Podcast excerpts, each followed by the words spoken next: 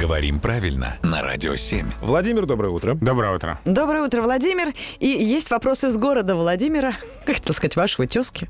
Только мы про город. Варвар написала, э, спрашивает, каково происхождение слова «устаканиться»? К какому стилю его можно отнести? А, слово это в словарях имеет помету разговорно сниженное. Ох то есть ты. скорее оно Это близко как? к жаргонным, близко к жаргонным словам. Ну, это не страшно, это Оно не просто ужас, ужас. так часто встречается в нашей речи. Вот мы говорим, ну вот он все, сел, устаканился, ну как-то вот это вот все. Я же начал волноваться, сказал слово «устаканилось», и т- теперь ты неприличный человек. Нет, Да. это слово не- неприличное.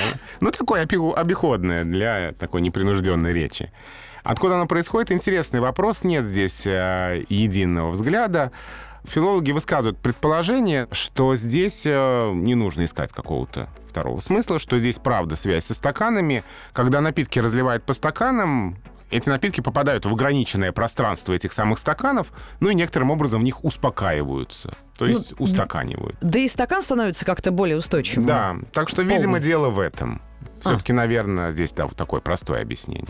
Ну и получается, что, видите, всегда, ну, полный стакан — это лучше, чем пустой. А еще какой простор для изобретения новых э, глаголов у бутылица, у, у кастрюлица, Укружится у, да, у тарелица. и учашится. Спасибо, Владимир. Спасибо.